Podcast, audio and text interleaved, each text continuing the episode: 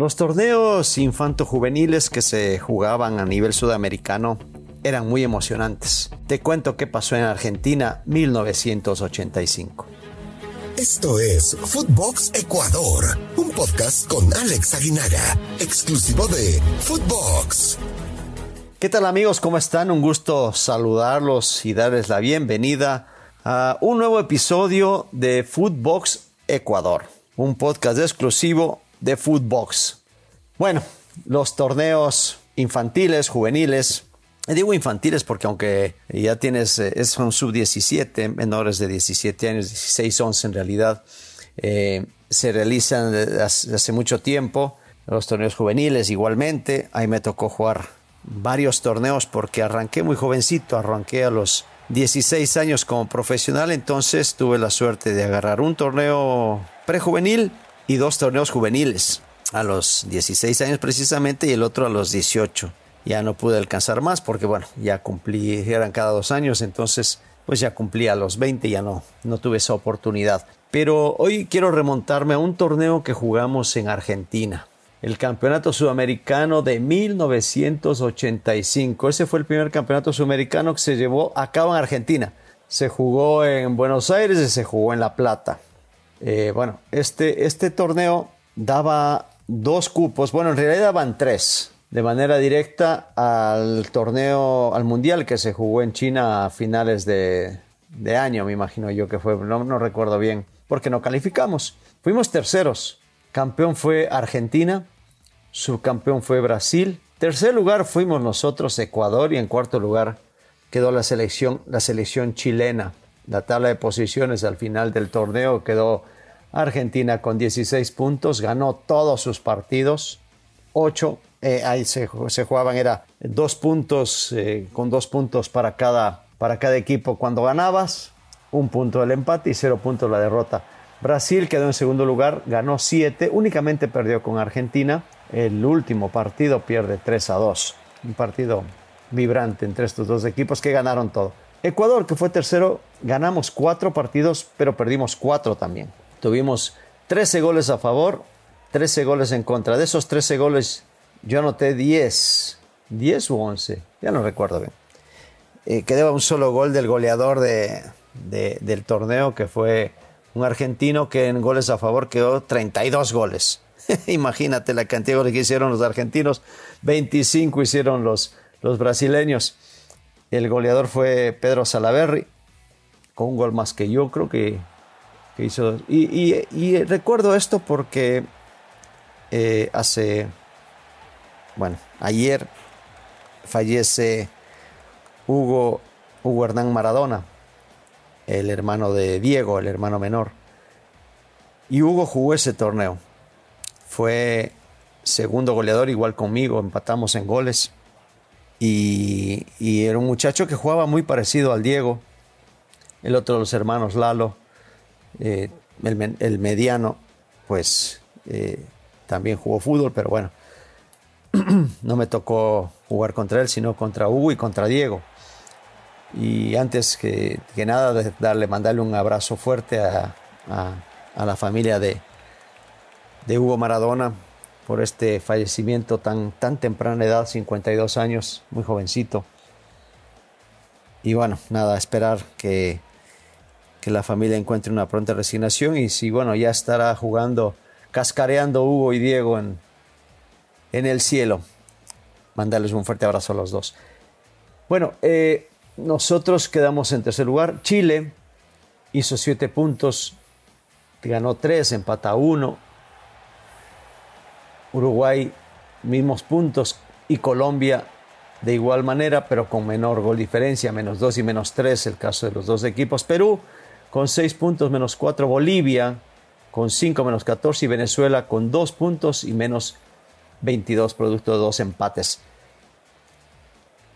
A ver, eh, calificaban dos de manera directa, califica Argentina como campeón y Brasil como subcampeón, y digo que fueron deslotados completamente los dos equipos, con jugadores que después terminaron siendo profesionales, algunos ya estaban en la mira de, o prontos a debutar, y lo que más me molestó de eso porque fue que, el tercero fue invitado el equipo de la, de la Academia Tahuicha Aguilera de, de, Bolivia, una academia que trabajaba muy bien, de donde salió el Diablo Echeverry. Digo que me molestó porque pues jugamos nosotros el torneo y quedamos terceros. Quizás ahí nos faltó pelear un poquito más esa, esa invitación al tercer lugar. Pero bueno, les comento cómo nos fue.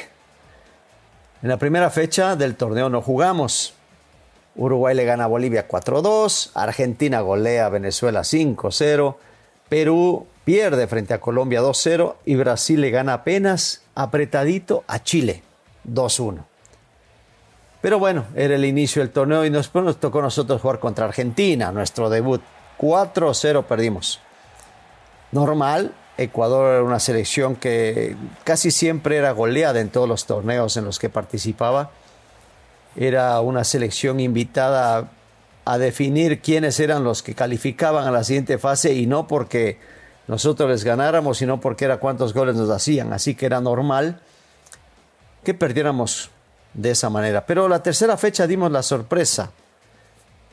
Le ganamos a Chile, que fue el cuarto lugar, le ganamos 4 a 0, le ganamos a Chile y empezamos ya a anotar los goles.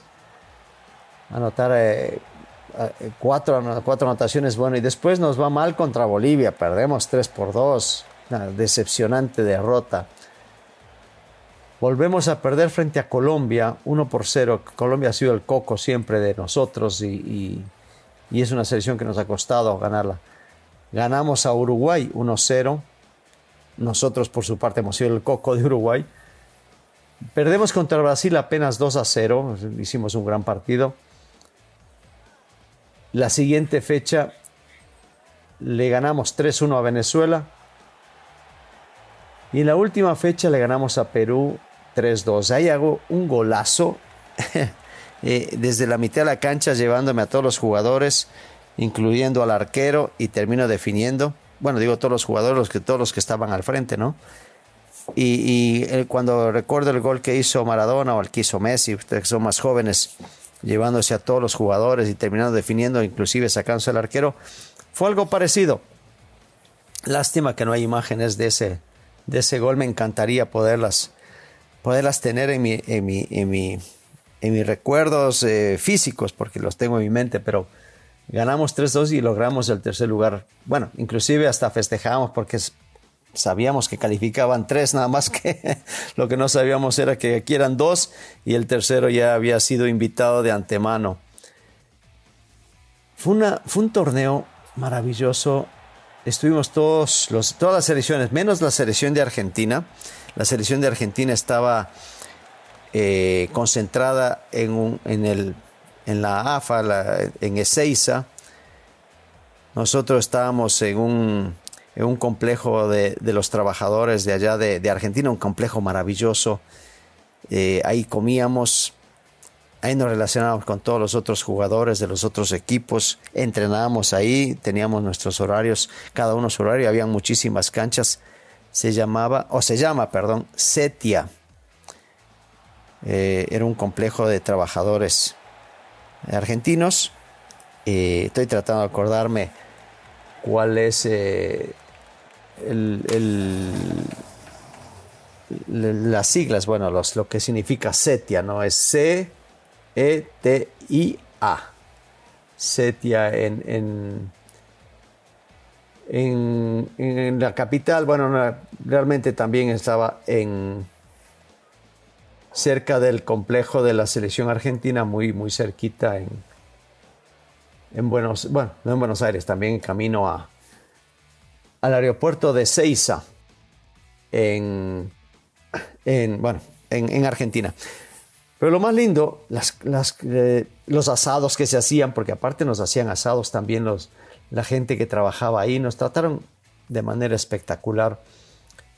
Nosotros como jugadores de fútbol, bueno, chiquitos, niños todos, pues lógicamente, pues disfrutábamos mucho eso. Y me acuerdo que, en esa época, con el entrenador teníamos nosotros, eh, en el caso mío yo había jugado ya la selección juvenil en el 85, en enero habíamos jugado, había jugado yo por la selección juvenil y tenía enseguida, me, cambié nada más de, bajé del avión y, llegué a entrenar ya con la selección sub-16 y me acuerdo una parte, un, momento durísimo para mí, momento muy complicado, hay que decirlo. Entrenábamos doble jornada en estábamos ya en, Guayaquil antes de salir al torneo. Y eh, bueno, entrenábamos, eh, nos concentrábamos nosotros en ese entonces en el Hotel Doral de Guayaquil y salíamos todos en, el, en el bus, bueno, un bus pequeñito, a entrenar en el estadio modelo hoy Alberto Spencer. Entramos en la mañana, volvíamos, comíamos eh, y salíamos en la tarde nuevamente. Bueno, descansábamos, salíamos en la tarde a, a entrenar nuevamente. Y una tarde, a nada ya de, salir prácticamente de viaje, después del entrenamiento de la mañana, después de comer, hacía la siesta y me quedé dormido. Cuando bajé corriendo a ver el autobús, pues ya no estaba el autobús. Eh, bueno, yo no tenía dinero como para tomarme un taxi para poder ir a, entrenamiento. No, no, era, no, era de Guayaquil, entonces tampoco sabía qué buses tomar. Así que, bueno, simplemente me quedé, me quedé en, en el hotel. Cuando regresó el equipo, bueno, primero no me esperaron para bajar y era, era lógico, así tenía que ser, ¿no? Dentro de los de las eh, de las conductas que debes tener ahí. No me esperaron para bajar, para ir a entrenar, perdón, y cuando regresó el entrenador me llamó a, a, su habitación para, para hablar conmigo y me dijo que estaba fuera de la selección que por esa falta yo tenía que dejar la concentración. Eh, obviamente yo pedí una disculpa, ofrecí una disculpa, eh, porque pues lógicamente no, nunca había pasado. Venía yo de la selección juvenil, eh, pero el técnico tenía toda, toda la razón. Simplemente yo lo que le pedía es que sea un poquito más eh, flexible porque pues, no, no, era un jugador indisciplinado, no había cometido faltas, que simplemente me había quedado dormido y que si por favor reconsideraba eso. Bueno, pues no lo hizo. Eh, fui a mi habitación, me preparé para, para regresar y bueno, en eso recibo la llamada de otra vez del entrenador y me, me llama a conversar y me dice que no lo vuelva a hacer, que, que tengo que ser muy disciplinado le agradecí la oportunidad de quedarme en la selección, que le comenté que simplemente había sido un tema de que me quedé dormido, no, no, no fue con el afán de no ir a entrenar, simplemente pues las fuerzas no me dieron para levantarme. Y afortunadamente todo, todo quedó en eso, nada más en una llamada de atención y lógicamente nunca más me volví a quedar dormido para ningún entrenamiento, ni en la mayor ni en mi equipo, ni en la juvenil, ni en la prejuvenil. Luego les contaré eh, los viajes que tenía que hacer para ir a entrenar ya cuando estaba en México con el Necaxa. Por ahora eh, me despido deseándoles a todos que en estas fiestas la pasen con su familia, que la pasen bien, que se cuiden. Eh, siempre alguien nos espera en casa si tomas, no manejes, pide un taxi, pide un Uber, pide un, transporte o, que algún amigo que no haya tomado te lleve. Pero respeta tu vida y respeta la vida de los demás. Un fuerte abrazo y nos estaremos hablando ya el viernes con otro, otro episodio de Footbox Ecuador. Un fuerte abrazo, pásenla bien y nos acercamos a fin de año. Se acerca el 2022. Que Dios los bendiga. Gracias. Esto fue Footbox Ecuador con Alex Aguinaga, podcast exclusivo de Footbox.